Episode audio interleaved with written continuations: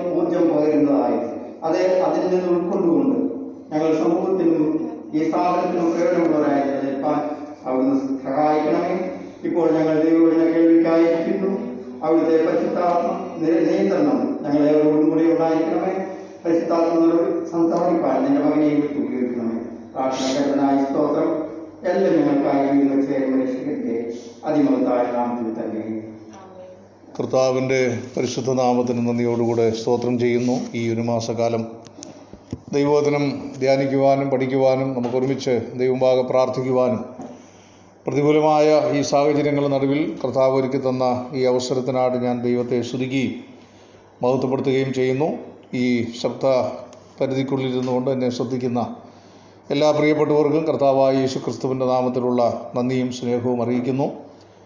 നിങ്ങളുടെ മുറികളിൽ വന്ന് പ്രാർത്ഥിക്കുവാനായിട്ടുള്ള സാധ്യതകൾ കുറവാണ്. എങ്കിലും വളരെ അത്യാവശ്യമായി ആരെങ്കിലും ആർക്കെങ്കിലും കടന്നു വന്ന് പ്രാർത്ഥിക്കണമെന്ന് ആവശ്യമുള്ളവർ ദയവായി വിവരം അറിയിക്കണം എന്നുകൂടെ ഓർപ്പിക്കുകയാണ് വിശുദ്ധ യോഹന്നാന്റെ സുവിശേഷം പതിനഞ്ചാം അധ്യായം. അതിന്റെ ഇരുപത്തിയേഴാമത്തെ വാക്യം നമ്മളിങ്ങനെ വായിക്കുന്നു. ഇരുപത്താറും ഇരുപത്തേഴും വാക്യം. ഞാൻ പിതാവിന്റെ അടുക്കൽ നിന്ന് നിങ്ങൾ കൈപ്പാനുള്ള കാര്യസ്ഥനായി പിതാവിന്റെ അടുക്കൽ നിന്ന് പുറപ്പെടുന്ന സത്യാത്മാവ് വരുമ്പോൾ അവൻ എന്നെക്കുറിച്ച് സാക്ഷ്യം പറയും. നിങ്ങളും ആദ്യം മുതൽ എന്നോടുകൂടെ ഇരിക്കൊണ്ട് സാക്ഷ്യം പറയും. നമ്മുടെ കർത്താവായ യേശു ക്രിസ്തുവിന്റെ അനുഗ്രഹിതമായ ഒരു പ്രസ്താവനയാണ് നമുക്കിവിടെ വായിക്കുവാനായിട്ട് സാധിക്കുന്നത്. ഈ ലോക ചരിത്രത്തിൽ മനുഷ്യവർഗത്തിന്റെ പാപത്തിന്റെ പരിഹാരത്തിന് വേണ്ടി ഈ ഭൂമിയിൽ ജനിച്ച് ജീവിച്ച ദൈവപുത്രനായ ക്രിസ്തു ഈ പ്രപഞ്ചത്തിന്റെ സൃഷ്ടിതാവും സർവശക്തനായ ദൈവവുമാണ്.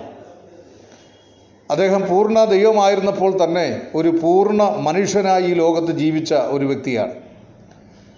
അതുകൊണ്ട് തന്നെ ദൈവത്തിന്റെ എല്ലാ നിലവാരവും ദൈവത്തിന്റെ എല്ലാ പ്രമാണങ്ങളും ഒരുപോലെ നിവർത്തിക്കുവാൻ യോഗ്യനായ അർഹതയുള്ള ഒരു വ്യക്തിയാണ് ക്രിസ്തു എന്ന് വ്യക്തമായി തെളിയിക്കപ്പെടേണ്ടത് ആവശ്യമായിരുന്നു. അതുകൊണ്ട് കർത്താവ് തന്റെ ശിഷ്യന്മാരോട് പറയുകയാണ് ക്രിസ്തുവിനെക്കുറിച്ച് യഥാർത്ഥമായിട്ടുള്ള സാക്ഷ്യ നിർവഹണം അല്ലെങ്കിൽ ലോകത്തിന്റെ മുമ്പിൽ ആരാണ് ക്രിസ്തു എന്ന് വെളിപ്പെടുത്തുവാൻ. കർത്താവായ യേശു ക്രിസ്തു ഈ ലോകത്തിൽ നിന്ന് ഉയർത്തെഴുന്നേറ്റ് പോയതിനു ശേഷം ആരാണ് ക്രിസ്തു എന്ന് ലോകത്തിൽ വെളിപ്പെടുത്തുവാൻ രണ്ട് സംവിധാനങ്ങൾ ദൈവം ഉപയോഗിക്കുന്നു. അതിലൊന്ന് ഇരുപത്താറാം വാക്യത്തിൽ വായിക്കുന്നു ഞാൻ പിതാവിന്റെ അടുക്കൽ നിന്ന് നിങ്ങൾ കൈപ്പാനുള്ള കാര്യസ്ഥനായി. പിതാവിന്റെ അടുക്കൽ നിന്ന് പുറപ്പെടുന്ന സത്യാത്മാവ് വരുമ്പോൾ അവൻ എന്നെക്കുറിച്ച് സാക്ഷ്യം പറയും. അപ്പോഴൊന്ന് ക്രിസ്തുവിനെക്കുറിച്ച് സാക്ഷ്യം പറയുന്നത് ദൈവത്തിന്റെ പരിശുദ്ധാത്മാവാണ്. രണ്ടാമത് ഇരുപത്തേഴാം വാക്യം വായിക്കുന്നു നിങ്ങളും ആദ്യം മുതൽ എന്നോടുകൂടെ ഇരിക്ക കൊണ്ട് സാക്ഷ്യം പറയുവിൻ. ഇപ്പം രണ്ടാമത് ദൈവം ഉപയോഗിക്കുന്നത് കർത്താവിന്റെ ശിഷ്യന്മാരെയാണ്. ആ ശിഷ്യന്മാരെന്ന് പറഞ്ഞാൽ അവരെക്കുറിച്ചുള്ള ഏറ്റവും ശ്രദ്ധേയമായ യോഗ്യത അവിടെ പറഞ്ഞിട്ടുണ്ട്. ആദ്യം മുതൽ ക്രിസ്തുവിനോടുകൂടെ ഇരുന്നവർ എന്ന് പറഞ്ഞാൽ കർത്താവിനോടുകൂടെ ജീവിക്കുകയും കർത്താവിനാൽ നിയോഗിക്കപ്പെടുകയും കർത്താവിനാൽ അഭിഷേകം ചെയ്യപ്പെടുകയും ചെയ്ത ക്രിസ്തുവിന്റെ ശിഷ്യന്മാർ ആ ശിഷ്യന്മാർക്കും ഈ ക്രിസ്തുവിനെക്കുറിച്ച് സാക്ഷ്യം പറയുവാൻ യോഗ്യതയുണ്ട്. അവരാണത് പറയേണ്ടത്. ഈ ശിഷ്യന്മാരോട് തന്നെ കർത്താവ് സ്വർഗാരോഹണം ചെയ്യുന്നതിന് തൊട്ടു മുമ്പ് പറയുന്ന ഒരു വാക്യമുണ്ട് പ്രവൃത്തികളുടെ പുസ്തകം ഒന്നാം അധ്യായം എട്ടാം വാക്യം. പരിശുദ്ധാത്മാവ് നിങ്ങളുടെ മേൽ വരുമ്പോൾ നിങ്ങൾ ശക്തി ലഭിച്ചിട്ട് യഹൂദിയിലും യെരുസലേമിലും ശമരിയിലും ഭൂലോകത്തിന്റെ അറ്റത്തോളം എന്റെ സാക്ഷികളാവും. അപ്പോൾ നമ്മൾ കൂട്ടിച്ചേർത്ത് വായിച്ചാൽ ദൈവത്തിന്റെ പരിശുദ്ധാത്മാവാണ് യഥാർത്ഥത്തിൽ ക്രിസ്തുവിനെക്കുറിച്ചുള്ള സാക്ഷ്യ നിർവഹണം നടത്തുന്നത്. അത് നിർവഹിക്കുന്നത് ദൈവത്താൽ തിരഞ്ഞെടുക്കപ്പെട്ട ദൈവ മക്കളിലൂടെയാണ് ക്രിസ്തുവിന്റെ ശിഷ്യന്മാരിലൂടെയാണ്. അപ്പോൾ ആ ശിഷ്യന്മാരും അവരുടെ സ്വയത്തിൽ ആശ്രയിച്ചോ സ്വന്തം ചിന്താഗതികൾക്ക് അനുസൃതമായിട്ടോ അല്ല സാക്ഷ്യ നിർവഹണം നടത്തേണ്ടത്. പരിശുദ്ധാത്മാവിന്റെ ശക്തി പ്രാപിച്ചിട്ട് മാത്രമേ സാധിക്കത്തുള്ളൂ. എന്റെ കർത്താവ് പറയുന്നത് പരിശുദ്ധാത്മാവ് നിങ്ങളുടെ മേൽ വരും. ശ്രദ്ധിക്കണം ലോകത്തിൽ ഏതെങ്കിലും ഒരു മനുഷ്യനെക്കുറിച്ച് ലോകത്തിൽ ഏതെങ്കിലും ഒരു കഥാപാത്രത്തെക്കുറിച്ച് ലോകത്തിൽ ഏതെങ്കിലും ഒരു ഭരണാധികാരിയെക്കുറിച്ച് ലോകത്തിൽ ഏതെങ്കിലും ഒരു രാജാവിനെക്കുറിച്ച് ഇങ്ങനെ ഒരു സാക്ഷ്യ നിർവഹണത്തിന് വേണ്ടി തയ്യാറെടുപ്പ് നടത്തിയ ഒരു ചരിത്രം ഈ ഭൂലോകത്തിലെങ്ങും നമുക്ക് കേൾക്കുവാനായിട്ടില്ല. അപ്പോൾ എന്തുകൊണ്ടാണ് ക്രിസ്തുവിന്റെ മാഹാത്മ്യം അത്രമാത്രം ഉന്നതമാണ്? ആർക്കെങ്കിലും എന്തെങ്കിലും എവിടെയും വിളിച്ചു പറയാവുന്ന ഒരു വ്യക്തിയല്ല കർത്താവായ യേശു ക്രിസ്തു അതുകൊണ്ട് തന്നെ കർത്താവിനെക്കുറിച്ച് സാക്ഷ്യം പറയുവാൻ അല്ലെങ്കിൽ യേശു ക്രിസ്തുവിനെക്കുറിച്ച് സാക്ഷ്യം പറയുവാൻ പിതാവായ ദൈവം അയച്ചത് പരിശുദ്ധാത്മാവിനെയാണ്. എന്താണ് പരിശുദ്ധാത്മാവിന്റെ പ്രത്യേകത? ദൈവീക തൃത്വത്തിലെ മൂന്നാമത്തെ വ്യക്തിയാണ്. എന്ന് മാത്രമല്ല കർത്താവായ യേശു ക്രിസ്തുവിനെ ഭൂമിയിൽ വന്ന് ഉള്ള അറിവ് മാത്രമേ ശിഷ്യന്മാർക്കുള്ളൂ. എന്നാൽ യേശു ക്രിസ്തു ആരാണ് എന്ന് വ്യക്തമായിട്ട് അറിയാവുന്ന ആളാണ് ആര്? ദൈവത്തിന്റെ പരിശുദ്ധാത്മാവ്. അപ്പോൾ അത് വളരെ പ്രധാനപ്പെട്ട കാര്യം. രണ്ടാമത് ആ സാക്ഷ്യ നിർവഹണത്തിന് പരിശുദ്ധാത്മാവിന് മാനുഷികമായ നിലയിൽ ഉപയോഗിക്കാൻ ചില മുഖാന്തരങ്ങൾ വേണം. ആ മുഖാന്തരങ്ങളും ആരെയെങ്കിലും എവിടുന്നെങ്കിലും തിരഞ്ഞെടുക്കുക എന്നുള്ളതല്ല യേശു ക്രിസ്തുവിന്റെ ശിഷ്യന്മാരായിരിക്കണം എന്ന് പറഞ്ഞാൽ ഡിസൈപ്പിൾസ് ഓഫ് ക്രൈസ്റ്റ് അതിൽ അപ്പോസ്തലന്മാരുണ്ട് പ്രവാചകന്മാരുണ്ട് പുരോഹിതന്മാരുണ്ട്.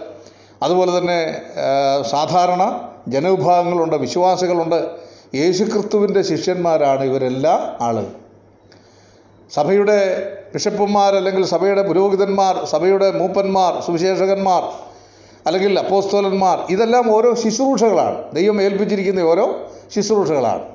എന്നാൽ രക്ഷിക്കപ്പെട്ട ദൈവമക്കളെ സംബന്ധിച്ച് എല്ലാ വിശ്വാസികളും ക്രിസ്തുവിന്റെ ശിഷ്യന്മാരാണ്. കർത്താവ് മത്തായുടെ സുവിശേഷം ഇരുപത്തെട്ടാം അധ്യായത്തിൽ അവിടെ അന്ത്യനിയോഗം കൊടുക്കും പറയുന്നുണ്ട്. നിങ്ങൾ ലോകത്തെമ്പാടും പോയി സകല സൃഷ്ടികളോടും സുവിശേഷം പ്രസംഗിക്കണം. വിശ്വസിക്കുന്നവരെ പിതാവിന്റെയും പുത്രന്റെയും പരിശുദ്ധാത്മാവിന്റെയും നാമത്തിൽ സ്നാനം കഴിപ്പിക്കണം. എന്നിട്ട് എന്താണ് കർത്താവ് പറഞ്ഞത്? ഞാൻ നിങ്ങളോട് കൽപ്പിച്ചതൊക്കെയും പ്രമാണിപ്പാൻ തക്കവണ്ണം ഉപദേശിച്ചുകൊണ്ട് സകല ജാതികളെയും എന്തോ ചെയ്യണം? ശിഷ്യരാക്കണം. ദ ഡിസൈപ്പിൾസ് ഓഫ് ക്രൈസ്റ്റ് നമുക്കറിയാം ലോകത്തിൽ അനേക ഗുരുക്കന്മാരുണ്ട്. നമ്മൾ കണ്ടുകൊണ്ടിരിക്കുകയാണ്. ലോകത്തിൽ എത്രയോ ഗുരുക്കന്മാരുണ്ട്. നമ്മുടെ ഭാരതത്തിൽ തന്നെ ധാരാളം ആത്മീക മതഗുരുക്കന്മാരുണ്ട് അവരുടെയൊക്കെ അനുയായികളായിട്ട് നടക്കുന്ന ധാരാളം ശിഷ്യഗണങ്ങളുണ്ട്. അവരുടെ ജീവിതമായി ജീവിതവുമായിട്ടുള്ള അവരുടെ എല്ലാ ഇച്ഛകളും മാറ്റിവെച്ചിട്ട് ആ ഗുരു പറയുന്ന അല്ലെ ആ മത നേതാവ് പറയുന്ന ജീവിത ശൈലിയിലേക്ക് വരുന്ന ധാരാളം ശിഷ്യഗണങ്ങളെ നമുക്ക് കാണുവാൻ സാധിക്കും. അവർ അവരുടെ വസ്ത്രധാരണം വളരെ ശ്രദ്ധിക്കേണ്ടതായിട്ടുണ്ട്. അവരുടെ യാത്ര വളരെ ശ്രദ്ധിക്കേണ്ടതായിട്ടുണ്ട്. അവരെവിടെ പോയാലും റെപ്രസെന്റ് ചെയ്യുന്നത് ആരെയായിരിക്കും? ആരെ ആരാണോ അവരുടെ ഗുരു? ആ വ്യക്തിയാണ് റെപ്രസെന്റ് ചെയ്യുന്നത്. നിങ്ങൾ ഉദാഹരണം പറഞ്ഞാൽ ഇപ്പോൾ കേരളത്തിൽ വളരെ അറിയപ്പെടുന്ന ഒരു വ്യക്തിയാണല്ലോ അമൃതാനന്ദമയി എന്ന് പറയുന്ന ആ വ്യക്തി. ആ ആ അമൃതാനന്ദമയി എന്ന് പറയുന്ന ആ ആ ആളിനെ അനുഗമിക്കുന്ന അല്ലെ അവരുടെ ധാരാളം ശിഷ്യഗണങ്ങളുണ്ട്. അതിൽ വളരെ ഉന്നതന്മാരായിട്ടുള്ള ആളുകളുണ്ട് സാധാരണക്കാരായ ആളുകളുണ്ട്. നിങ്ങളവരെ ശ്രദ്ധിച്ചാൽ അറിയാം അവരുടെ വസ്ത്രധാരണം കണ്ടാൽ തന്നെ അറിയാം ഇവരാരുടെ ശിഷ്യന്മാരാണ് ഇവർ അമൃതാനന്ദമയ്യയുടെ ശിഷ്യന്മാർ അപ്പോൾ ഒരു മത നേതാവിന്റെ ശിഷ്യത്വം സ്വീകരിക്കുമ്പോൾ ആ മത നേതാവിന്റെ ഡിമാൻഡുകൾ അനുസരിച്ചുകൊണ്ട് വേണം ജീവിക്കുവാൻ നമുക്ക് അർഹതയുള്ളത്. ഇവിടെ ഞാൻ വളരെ അത്ഭുതത്തോടു കൂടെ വീക്ഷിക്കുന്ന ഒരു കാര്യം. യേശുക്രിസ്തുവിന്റെ ശിഷ്യന്മാരോട് വസ്ത്രധാരണത്തിലോ പുറമേയുള്ള അപ്പിയറൻസിലോ ശിഷ്യന്മാരെന്ന് തെളിയിക്കുക എന്നുള്ളത് കർത്താവ് പറഞ്ഞിട്ടില്ല. യേശു ക്രിസ്തു പറഞ്ഞത് നിങ്ങളുടെ പ്രവൃത്തി കൊണ്ട് നിങ്ങൾ എന്തോ ചെയ്യണം. നിങ്ങളെ ലോകം എന്തോ ചെയ്യണം? തിരിച്ചറിയണം. നിങ്ങളുടെ പ്രഭാഷണങ്ങൾ കൊണ്ടല്ല നിങ്ങളുടെ വസ്ത്രധാരണം കൊണ്ടല്ല നിങ്ങൾ മനുഷ്യരുടെ മുമ്പിൽ കാണിക്കുന്ന കപട ഭക്തി കൊണ്ടല്ല നിങ്ങൾ നിങ്ങളുടെ പ്രവൃത്തിയിലൂടെ നിങ്ങൾ വെളിപ്പെടുത്തണം. എന്താ വെളിപ്പെടുത്തണം? ഞാൻ യേശു ക്രിസ്തുവിന്റെ ശിഷ്യനാണ്. അങ്ങനെയുള്ള ഒരു പറ്റം ആളുകളെയാണ് കർത്താവ് തിരഞ്ഞെടുത്തത്. അത് ഇന്നും ആ തെരഞ്ഞെടുപ്പ് നടത്തിക്കൊണ്ടിരിക്കുകയാണ്. അതുകൊണ്ട് ലോകത്തിലുള്ള എല്ലാ ക്രിസ്ത്യാനികളും യേശു ക്രിസ്തുവിന്റെ ശിഷ്യന്മാരാണ് എന്നൊന്നും നമുക്ക് പ്രസ്താവിക്കാൻ നിർവാഹമില്ല. എല്ലാ സഭാവിഭാഗങ്ങളിലും ഉള്ളവരെല്ലാം യേശു ക്രിസ്തുവിന്റെ ശിഷ്യന്മാരാണ് എന്ന് നമുക്ക് പറയാൻ നിർവാഹമില്ല.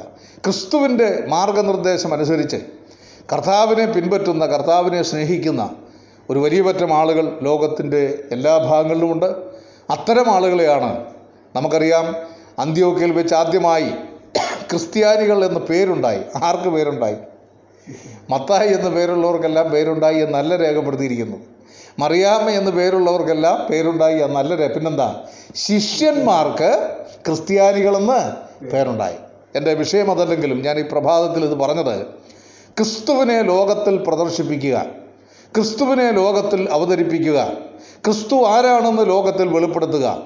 അത് ജീവിതത്തിലൂടെ പ്രഭാഷണങ്ങളിലൂടെ അതുപോലെ തന്നെ ജീവിത ചര്യകളിലൂടെ വെളിപ്പെടുത്തുക എന്നുള്ളത് ഒരു ക്രിസ്തു ശിഷ്യന്മാരുടെ ദൗത്യമാണ്. അതാണ് നമ്മൾ ഈ ദിവസങ്ങളിലൂടെ ചെയ്തുകൊണ്ടിരിക്കുന്ന ഏറ്റവും പ്രധാനപ്പെട്ട കാര്യം. ഈ ഒരു മാസം നമ്മൾ ധ്യാനിക്കാൻ പോകുന്ന വിഷയം യേശുക്രിസ്തുവിനെ കുറിച്ചുള്ള സാക്ഷ്യം എന്നുള്ളതാണ്. The testimony of Jesus Christ നമുക്കറിയാം ഈ വിഷയത്തിൽ ആദ്യമായി നമ്മൾ ചിന്തിക്കാൻ പോകുന്നത് ഈ സുവിശേഷത്തിന്റെ എഴുത്തുകാരനായ യോഹന്നാൻ തന്നെ ക്രിസ്തുവിനെക്കുറിച്ച് പറഞ്ഞ പ്രസ്താവനകളാണ്. അത് യോഹന്നാന്റെ സുവിശേഷം ഒന്നാം അധ്യായത്തിന്റെ ഒന്ന് മുതൽ അഞ്ച് വരെയുള്ള വാക്യങ്ങളിൽ വളരെ വ്യക്തമായി രേഖപ്പെടുത്തിയിട്ടുണ്ട്. പിന്നീട് അദ്ദേഹം സുവിശേഷങ്ങൾ ഉടനീളം ക്രിസ്തുവിനെക്കുറിച്ച് പറയുന്നുണ്ട്. എന്നാൽ പ്രാരംഭമായി നമ്മളതാണ് പരിശോധിക്കുന്നത്.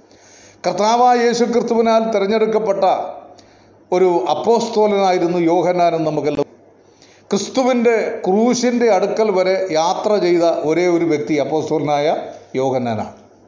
യേശു സ്നേഹിച്ച ശിഷ്യൻ യേശു എല്ലാ ശിഷ്യന്മാരെയും സ്നേഹിച്ചിട്ടുണ്ട്. എന്നാൽ യേശു സ്നേഹിച്ച ശിഷ്യൻ എന്ന ശിഷ്യന്മാരുടെ ഇടയിൽ അടക്കം പറഞ്ഞിരുന്ന ഒരാളായിരുന്നു യോഹന്നാൻ. അതെന്തുകൊണ്ടാണ് അങ്ങനെ പറഞ്ഞ കർത്താവെല്ലാവരും ഒരുപോലെ സ്നേഹിച്ചത് തന്നെ ഒറ്റിക്കൊടുക്കാനായിട്ട് അപ്പകണ്ഠം മുക്കി യൂതയ്ക്ക് കൊടുത്തിട്ട് തെളിയിച്ചു തന്ന ഇവിടെ കൂടെ ഇരിക്കുന്ന എല്ലാവരേക്കാൾ കൂടുതൽ ഞാൻ സ്നേഹിക്കുന്നത് നിന്നെയാണ്. അത് യഹൂദന്മാരുടെ ഒരു ഒരു ഒരു പ്രത്യേകമായ ഭക്ഷണ രംഗത്ത് അപ്പകണ്ഠം മുക്കി ആർക്കാണോ ആദ്യം കൊടുക്കുന്നത് ആ വ്യക്തി കരുതുകയാണ് എന്നെ ഏറ്റവും കൂടുതൽ സ്നേഹിക്കുന്നത് ആരാണ്? ഈ ഈ ഗുരു ഏറ്റവും കൂടുതൽ ഈ കൂട്ടത്തിൽ എന്നെ സ്നേ- സ്നേഹിക്കുന്നത് എന്നെയാണ് എന്ന് പറയും. അപ്പോൾ ആരെയാണ് ആർക്കാണ് അപ്പകണ്ഠം മുക്കി കൊടുത്തത്? തന്നെ ഒറ്റിക്കൊടുക്കാൻ മുപ്പത് വെള്ളിക്കാശിന് പറന്നെത്ത യൂതയ്ക്കാണ് ആദ്യം കർത്താവ് എന്തോ ചെയ്തത്? അപ്പകണ്ഠം കൊടുത്തത് അതുകൊണ്ട് യേശുക്രിസ്തുവിന്റെ സ്നേഹം എല്ലാവരോടും തുല്യമാണ്. യേശുക്രിസ്തുവിന് ജാതിയോ മതമോ വർഗവർണ വ്യത്യാസങ്ങളോ ഒന്നുമില്ല. ഏത് മനുഷ്യനെയും അത് ദുഷ്ടനായാലും നീതിമാനായാലും ദൈവത്തിന്റെ സ്നേഹത്തിനകത്ത് നമുക്ക് ഏറ്റക്കുറച്ചിലുകളൊന്നും പറയാൻ സാധ്യമല്ല. എന്നാൽ സമീപനത്തിൽ നിന്ന് അല്ലെങ്കിൽ കർത്താവിന്റെ സമീപനത്തിൽ നിന്ന് ശിഷ്യന്മാർ മനസ്സിലാക്കിയ ഒരു പ്രസ്താവനയാണ് അവർ പറഞ്ഞത്. യേശു സ്നേഹിച്ച ശിഷ്യൻ. അതെന്തുകൊണ്ടാണെന്ന് ഒരുപക്ഷെ നമുക്കറിയാം. ചില കാര്യങ്ങൾ ചിലരോട് പറഞ്ഞാൽ അവരത് ചെയ്യത്തില്ല. അപ്പോൾ നമ്മളെന്തോ ചെയ്യും? അവരോടത് തുടർച്ചയായിട്ട് പറയത്തില്ല. എന്നാൽ ചില ആൾ അതുകൊണ്ട് അതിന്റെ അർത്ഥം അവരെ സ്നേഹിക്കുന്നില്ലെന്നല്ല. എന്നാൽ ചില ആളുകളോട് ചില കാര്യങ്ങൾ പറയേണ്ട താമസമേ ഉള്ളൂ. അതിന് മുമ്പ് എന്തോ ചെയ്യും? അവർ ചെയ്യും. ചില ആളുകളോട് ചില കാര്യങ്ങൾ പറഞ്ഞാൽ ഉടനെ അവരെന്തോ തിരിച്ച് ചില ചോദ്യങ്ങൾ ഇങ്ങോട്ട് ചോദിക്കും. ഇപ്പം ഇതൊന്നുമില്ലാതെ യാതൊരു ക്വസ്റ്റ്യൻ ചെയ്യാം നമുക്ക് പത്രോസിനോട് എന്ത് കാര്യം പറഞ്ഞാലും നമ്മൾ സുവിശേഷങ്ങൾ പഠിച്ചാലറിയാം അദ്ദേഹം ഉടനടി ചാടി നിന്ന് അതിന് ചോദ്യങ്ങൾ ചോദിക്കുന്ന അതിന് മറുപടി പറയുന്ന പല മറുപടിയും ശുദ്ധ വിവരക്കേടാണ് അദ്ദേഹം പറഞ്ഞിട്ടുള്ളതെങ്കിലും അങ്ങനെ സംസാരിക്കുന്ന ഒരാളായിരുന്നു പത്രോസ്. എന്നാൽ ഒരു സംഭാഷണവുമില്ലാതെ ക്രിസ്തു പറഞ്ഞത് അതുപോലെ അനുസരിച്ച കർത്താവിനെ ആത്മാർത്ഥമായി സ്നേഹിച്ച ഒരു ശിഷ്യനാണ് യോഹന്നാൻ. അതുകൊണ്ട് തന്നെയാണ് ക്രൂശിന്റെ ചുവട്ടിലൂടെ അദ്ദേഹം പോയത്. ബാക്കി ശിഷ്യന്മാരെല്ലാം നമുക്കറിയാം. ഗരസമനയിൽ കർത്താവിനെ പിടിക്കുന്ന സമയത്ത് അവനെ വിട്ടെന്തോ ചെയ്തു. ഓടിപ്പോയി. എന്നെയാണ് അന്വേഷിക്കുന്നില്ല ഇവർ പൊയ്ക്കൊള്ളട്ടെ എന്ന് പറഞ്ഞു തീർന്നില്ല. അതിനു മുമ്പേ അവരെന്തോ ചെയ്തു. പോയി. അവരെല്ലാം പേടിച്ചു പോയി. പിന്നെ ഒരു വ്യക്തി മാത്രം അകലം വിട്ട് പിഞ്ചെന്നു അദ്ദേഹമാണ് പത്രോസ്. എന്തിനാണ് അദ്ദേഹം പിഞ്ചെന്നത്? ഒരു പ്രവചനം നിവർത്തിക്കാനാണ് എന്താ പ്രവചനം? ഒരിക്കൽ ഇദ്ദേഹം കർത്താവിന്റെ അടുക്കൽ ചെന്ന് പറഞ്ഞു നിനക്ക് വേണ്ടി മരിക്കാൻ പോലും ഞാൻ തയ്യാറാകും. നമ്മളാരും അബദ്ധത്തിൽ പോലും അങ്ങനെയൊന്നും പറയരുത്. കാരണം നമ്മളെ കൊണ്ടൊന്നും നടക്കുന്ന കാര്യമല്ല. നമ്മൾ ചിലപ്പോൾ മരിച്ചെന്ന് വരും. അത് ആരുടെ കഴിവ് കൊണ്ടാണ് ദൈവത്തിന്റെ കൃപ കൊണ്ടാണ് മാനുഷികമായി നമ്മൾ പ്രഖ്യാപിക്കുന്നതാണ് ഒന്നും നടപ്പാക്കാൻ മനുഷ്യനെ കൊണ്ട് പറ്റിയത്. എന്തായാലും ഇദ്ദേഹം പറഞ്ഞപ്പോൾ കർത്താവ് പറഞ്ഞു പത്രോസേ നീ മൂന്ന് വട്ടം എന്തോ ചെയ്യും എന്നെ തള്ളിപ്പറയും. പത്രോസ് അത് അംഗീകരിച്ചില്ലായിരുന്നു. പക്ഷേ അതിനുവേണ്ടി ഈ മനുഷ്യൻ മാത്രം ഈ കർത്താവിനെ പിടിച്ചുകൊണ്ട് പോയ ഒരു ഒരു കുറ്റവാളിയെപ്പോലെ കയ്യിൽ വിലങ്ങ് വെച്ച് രാത്രിയിൽ നൂറ് പട്ടാളക്കാർ വന്ന് കർത്താവിനെ കൊണ്ടുപോവുകയാണ്. ആ യാത്രയിൽ ഉടനീളം ഈ മനുഷ്യൻ കൂടെ പോയി അകലം വിട്ട് എന്ന് പറഞ്ഞാൽ അടുത്ത് ചെന്നാൽ പുള്ളിയെ കൂടെ പിടിക്കും എന്ന് പേടിച്ചുകൊണ്ട് അകലം വിട്ട് പിൻചെന്നു എന്ന് മാത്രമല്ല ഓരോ വിചാരണ സ്ഥലങ്ങളിലും അദ്ദേഹം എന്ത് ചെയ്തു? കൂടെ പോയി എന്തിനാ? മൂന്ന് പ്രാവശ്യം ക്രിസ്തുവിനെ തള്ളിപ്പറഞ്ഞു. ആ മൂന്ന് വട്ടം തള്ളിപ്പറഞ്ഞ പത്രോസ് പശ്ചാത്തപിച്ചു നമ്മൾ വായിക്കുന്നുണ്ട് കരഞ്ഞെന്ന് വായിക്കുന്നുണ്ട്. പിന്നെ അദ്ദേഹം കൂടെ പോയതായിട്ട് നമ്മൾ കണ്ടിട്ടില്ല. എന്നാൽ ഒരു കാര്യവും പറയാതെ ക്രിസ്തുവിന്റെ ക്രൂശ് ക്രൂശീകരണത്തിന്റെ എല്ലാ തലങ്ങളിലും അത് അവനോടൊപ്പം നിന്ന വ്യക്തിയാണ് ആര്? യോഹന്നാൻ. നമുക്കറിയാം യേശുവിന്റെ അമ്മയായ മറിയ ഈ കർത്താവിന്റെ ക്രൂശീകരണ ഘട്ടം നമ്മൾ പരിശോധിച്ചാൽ എല്ലാവർക്കും വേദന ഉണ്ടായിട്ടുണ്ട് നമുക്കറിയാം സാധാരണ ജനങ്ങൾക്ക് പോലും വേദന ഉണ്ടായിട്ടുണ്ട് എന്നാൽ അവരെല്ലാം മത നേതാക്കന്മാരെ ഭയപ്പെട്ടുകൊണ്ട് അവനെ ക്രൂശിക്കുക എന്ന് നിലവിളിക്കുമ്പോഴും അവരുടെ ഉള്ളിന്റെ ഉള്ളിൽ എന്തുണ്ട് വേദനയുണ്ടെന്നുള്ളൊരു യാഥാർത്ഥ്യമാണ്. എന്നാൽ ഏറ്റവും അധികം വേദന ഈ ക്രൂശീകരണത്തിൽ അനുഭവിച്ചത് ആരാണ്? സ്വർഗത്തിലെ ദൈവം അനുഭവിച്ചു എന്നുള്ളത് ശരിയാണ്. എന്നാൽ മനുഷ്യരുടെ ഇടയിൽ ഏറ്റവും കൂടുതൽ ക്രൂശീകരണത്തിന്റെ വേദന ദൈവത്തിനായ യേശു ക്രിസ്തുവിനെ ചാട്ടവാറ് കൊണ്ടടിക്കുമ്പോഴും അവന്റെ മുഖരോമങ്ങൾ പറിച്ചെടുക്കുമ്പോഴും അവന്റെ മുഖത്ത് കാർക്കിച്ച് തുപ്പുമ്പോഴും അവന്റെ അവനെ മൃഗീയമായ മർദ്ദനങ്ങൾക്ക് വിധേയമാക്കുമ്പോഴും ഒരു കൊടും കുറ്റവാളിയെപ്പോലെ ഏറ്റവും ഭീകരനായ ഒരു കുറ്റവാളിയെപ്പോലെ അവനെ പീഡിപ്പിക്കുമ്പോഴും അവന്റെ തലയിൽ മുൾക്കിരീടം വെച്ച് അടിക്കുമ്പോഴും ഇതെല്ലാം കണ്ടുകൊണ്ട് ഹൃദയം പൊട്ടുന്ന വേദനയോടെ നിന്ന ഒരാൾ യേശുവിന്റെ അമ്മയായ മറിയ മാത്രമാണ്. അതുകൊണ്ട് തന്നെയാണ് യേശുവിന്റെ അമ്മയായ മറിയ യേശു ക്രിസ്തുവിനെ കരങ്ങളിൽ വഹിച്ചുകൊണ്ട് യരുശലേം ദേവാലയത്തിൽ ചെല്ലുമ്പോൾ ഷിമിയോൻ പറയുന്ന ഒരു വാക്കുണ്ട്. നിന്റെ ഹൃദയത്തിൽ കൂടെ എന്തോ ചെയ്യും? ഒരു വാൾ കിടക്കും. ആ വാൾ കടന്ന രംഗമാണ് നമുക്കറിയാം ലോകത്തിൽ യേശുവിന്റെ അമ്മയായ മറിയെ ഭാഗ്യവതി എന്ന് പുല വിളിക്കും എന്ന് ദൈവത്തിന്റെ പ്രവചനമാണ് ആ ഭാഗ്യവതി എന്ന് വിളിക്കുന്നതിന്റെ പ്രധാനപ്പെട്ട കാരണം എന്താ? രണ്ട് കാര്യങ്ങളൊന്ന് ഈ പ്രപഞ്ചത്തിന്റെ സിദ്ധിതാവായ ദൈവപുത്രൻ നിഷ്പാപ അവസ്ഥയിൽ അവളുടെ ഗർഭപാത്രത്തിൽ രൂപം കൊള്ളുവാൻ ഇടയായിത്തീർന്നു. അതൊരു സ്ത്രീക്ക് ലഭിച്ച ഏറ്റവും വലിയ ഭാഗ്യമാണ്. ലോകത്തിലെ എല്ലാ സ്ത്രീകളും അവരെ അവരെക്കുറിച്ച് എഴുതി വച്ചിരിക്കുന്നത് പാപത്തിൽ എന്റെ അമ്മ എന്നെ ഗർഭം ധരിച്ചു എന്നാണെങ്കിൽ.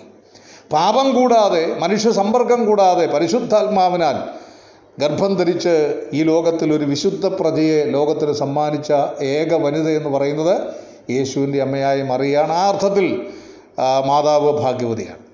രണ്ടാമത്തെ ഏറ്റവും പ്രധാനപ്പെട്ട കാര്യം അതാണ് ഭാഗ്യത്തിന്റെ രണ്ടാമത്തെ കാര്യം. അവളുടെ ഹൃദയത്തെ ലോകത്തിലെ ഒരു സ്ത്രീയെക്കുറിച്ചും ഇങ്ങനൊരു പ്രവചനം ഒരു ഭാഷകളിലും ഇല്ല ഒരു പുസ്തകത്തിലില്ല നിന്റെ ഹൃദയത്തിൽ കൂടെ ഒരു വാൾ കിടക്കും. അപ്പം യഥാർത്ഥത്തിൽ ആ ഭയങ്കരമായ വേദനകൾ അനുഭവിക്കുന്ന സമയത്തും ഒരു താങ്ങായി തണലായി കൂടെ നിന്ന വ്യക്തിയാണ് ആര്? യോഹന്നാൻ. ആ യോഹന്നാന്റെ കയ്യിലേക്കാണ് കർത്താവ് ഏറ്റവും ഒടുവിൽ തന്റെ മാതാവിനെ ജഡപ്രകാരമുള്ള തന്റെ മാതാവിനെ ഏൽപ്പിക്കുന്നത് നമുക്കറിയാം. ക്രൂശിലെ ഏറ്റവും ഒടുവിലത്തെ മൊഴികളിൽ നമ്മൾ പരിശോധിക്കുമ്പോൾ ഏറ്റവും ഒടുവിലത്തെ മൊഴികൾ ശരീര രണ്ട് കരങ്ങളിലും ആണിയടിച്ച് കാലുകളിലും ആണിയടിച്ച് അർദ്ധപ്രാണനായി ശ്വാസോച്ഛാസം പോലും ചെയ്യാൻ നിർവാഹമില്ലാതെ ക്രൂശിൽ കിടക്കുന്ന ക്രിസ്തു. അദ്ദേഹത്തിന്റെ ഏഴ് മൊഴികൾ പറയുമ്പോൾ ഒരു മെഡിക്കൽ സയൻസ് പറയുന്നത് ആ വാക്കുകൾ പറഞ്ഞപ്പോൾ അദ്ദേഹത്തിന്റെ ഹൃദയ ധമനികൾ എന്തോ ചെയ്തു. പൊട്ടി. കാരണം ശ്വാസോച്ഛാസം ചെയ്യലും ചെയ്യാൻ മേലാതെ ഇങ്ങനെ ക്രൂശിൽ തൂങ്ങി കിടക്കുന്ന ഒരാൾ സംസാരിക്കുമ്പോൾ എന്തോ സംഭവം എന്തോ ആണ്. അത്രമാത്രം സ്ട്രെയിൻ എടുക്കുകയാണ്. അങ്ങനെയാണ് ഹൃദയം തകർന്നത് എന്നാണ് മെഡിക്കൽ സയൻസ് പറയുന്നത്. അത്ര ഭയങ്കരമായ പ്രാണവേദന അനുഭവിച്ചുകൊണ്ടാണ് ക്രിസ്തു ഏഴ് മൊഴികൾ പറഞ്ഞത്. നമ്മളത് പറയുമ്പോൾ നമുക്ക് വലിയ പ്രയാസം തോന്നുകയില്ല. പക്ഷേ അങ്ങനെ പറഞ്ഞതിൽ ഒരു മൊഴി എന്താണ്? സ്ത്രീയെ ഇതാ നിന്റെ മകൻ. യോഹന്നാനോട് പറഞ്ഞു യോഹന്നാനെ ഇതാ നിന്റെ അമ്മ. അവിടെ യേശുക്രിസ്തു മനുഷ്യത്വപരമായി മാതാവുമായിട്ടുള്ള ബന്ധം അവിടെ അവസാനിക്കുകയാണ്. സർവശക്തനായ ദൈവം മനുഷ്യവേഷമെടുത്ത് ഭൂമിയിൽ വന്നു. അവിടെയാണ് അതുകൊണ്ടാണ് വാക്ക് അവിടെ ഉപയോഗിക്കുന്നത് സ്ത്രീയെ. അമ്മയെന്നല്ല സ്ത്രീയെ. ഇതാ നിന്റെ മകൻ.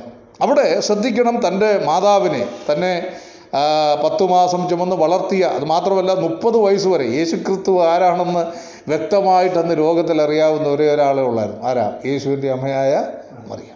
അത്യുന്നതന്റെ പുത്രനാണ് ഇവൻ. ഇവൻ സർവശക്തനായ ദൈവമാണ് എന്ന് ലോകത്തിൽ അറിയാവുന്ന ദൈവത്തിന്റെ ദൂതന്മാരാൽ അറിയിപ്പ് കിട്ടിയ ഏക വ്യക്തി അന്ന് ലോകത്തിലുള്ളത് യേശുവിന്റെ അമ്മയായ മറിയാണ് ഈ ക്രൂശിന്റെ അടുക്കൽ വരെ ശിഷ്യന്മാർ ഉൾപ്പെടെ നടക്കുമ്പോഴും അവരുടെ ഉള്ളിലും പൂർണമായും യേശുക്രിസ്തുവിന്റെ ദൈവത്തെ മറ അവർക്ക് അവർക്ക് ഒരുപക്ഷെ മനസ്സിലാക്കാൻ പറ്റുമായിരുന്നില്ല. എന്നാൽ അപ്പോഴും അത് മനസ്സിലാക്കിയത് എന്താണ്?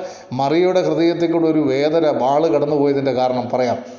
അതിന്റെ കാരണം യേശുക്രിസ്തു ഒരു സാധാരണ മനുഷ്യനായിരുന്നെങ്കിൽ ഒരു സാധാരണ മനുഷ്യനെ പോലെ മൃഗീയമായി ആക്രമിക്കപ്പെട്ടെങ്കിൽ ഒരുപക്ഷെ അത്രയും വേദന ഉണ്ടാകത്തില്ല. നമുക്കുള്ളിൽ എന്തുകൊണ്ടാണ് ക്രിസ്തുവിന്റെ മരണത്തിൽ വേദന ഉണ്ടാകുന്നത്? യേശു ഒരു സാധാരണ ലോകത്തിലുള്ള ആളുകൾ പറയുന്നത് പോലെ ഒരു വിപ്ലവകാരിയായി ലോകത്തിൽ വന്ന് വിപ്ലവം പ്രഖ്യാ പ്രഖ്യാപിച്ചതിന്റെ പേരിൽ അദ്ദേഹത്തെ വിചാരണ ചെയ്ത് ക്രൂരമായി മർദ്ദിച്ചു എന്ന് എന്നൊരു ഒരു ഒരു ചിന്താഗതിയാണ് നമുക്ക് വരുന്നതെങ്കിൽ നമുക്ക് ക്രിസ്തുവിന്റെ മരണത്തോട് ഇത്ര വലിയ പ്രതിബദ്ധതയൊന്നും തോന്നത്തില്ല. പിന്നെ എന്തുകൊണ്ടാണ് നമുക്ക് തോന്നുന്നത്? യേശു ആരാണ് എന്ന് നമുക്ക് അറിയാം. അവൻ സർവശക്തനായ ദൈവമാണ്. പ്രപഞ്ചത്തിന്റെ സൃഷ്ടിതാവാണ്. കോടാനുകോടി ഭൂതന്മാരുടെ ആരാധന വിഷയമാണ്. ആ വിഷയമാണ് നമ്മൾ അടുത്ത ദിവസങ്ങൾ ധ്യാനിക്കാൻ പോകുന്നത്. അങ്ങനെയുള്ള ഒരു വ്യക്തി മനുഷ്യവേഷം ധരിച്ച് ഈ ഭൂമിയിൽ വന്ന് ഈ കഷ്ടതകൾ അനുഭവിക്കുന്നത് കണ്ടപ്പോഴാണ് യേശുവിന്റെ അമ്മയായ മറിയുടെ ഹൃദയത്തിൽ കൂടി ഒരു വാൾ കടന്നുപോയി ഞാൻ രാവിലെ പ്രഭാഷണം അവസാനിപ്പിക്കുമ്പോൾ യോഹന്നാൻ ക്രിസ്തുവിനാൽ തിരഞ്ഞെടുക്കപ്പെട്ട ഒരു ശിഷ്യനാണ്. ക്രിസ്തുവിനെ സ്നേഹിച്ച ശിഷ്യനാണ്.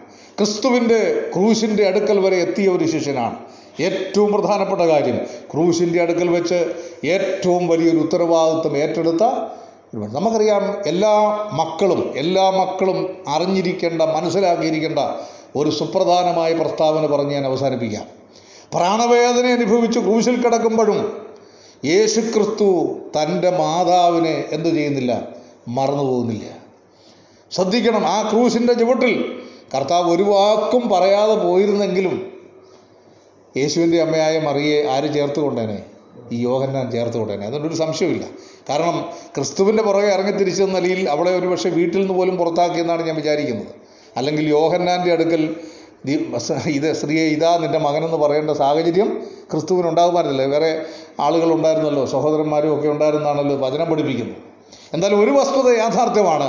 ക്രൂശിന്റെ ചുവട്ടിൽ കർത്താവിന്റെ ഒപ്പം അല്ലെ കർത്താവിന് തന്റെ മാതാവിനെ ഫരമേൽപ്പിക്കാനുണ്ടായ ഏക മനുഷ്യൻ അല്ലെങ്കിൽ വിശ്വസിച്ച് ഫരമേൽപ്പിക്കാൻ പറ്റിയ ഏക മനുഷ്യൻ യോഗന്നാനായി അതുകൊണ്ട് നമ്മളെ പ്രസവിച്ച നമ്മളെ വളർത്തിയ നമ്മളെ നടത്തുന്ന നമുക്ക് വേണ്ടി പ്രാർത്ഥിക്കുന്ന നമ്മുടെ മാതാപിതാക്കളെ ബഹുമാനിക്കുവാൻ സ്നേഹിക്കുവാൻ ആദരിക്കുവാൻ തീർച്ചയായിട്ടും മക്കൾക്ക് ഉത്തരവാദിത്വമുണ്ട്.